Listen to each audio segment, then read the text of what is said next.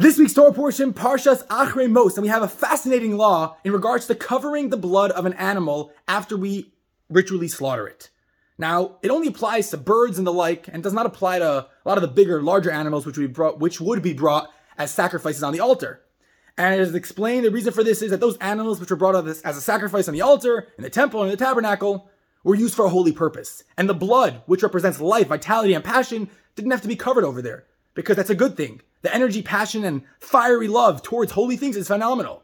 But when it came to the mundane, the regular animal which is sacrificed, or just not sacrificed, but slaughtered to be eaten, we say cover the blood. Why? Because we got to cover over that passion and love and desire towards the mundane things, because our primary focus in life should be towards the holy. And we say cover with the earth, with dust, with sand. Sand and dust, earth represents humility. Let's take these all things. We got a juicy thought. We got a lot of things going on over here. Three different ideas. Try to think about one thing over here which talks to you and have a wonderful, phenomenal, juicy, and inspiring Shabbos.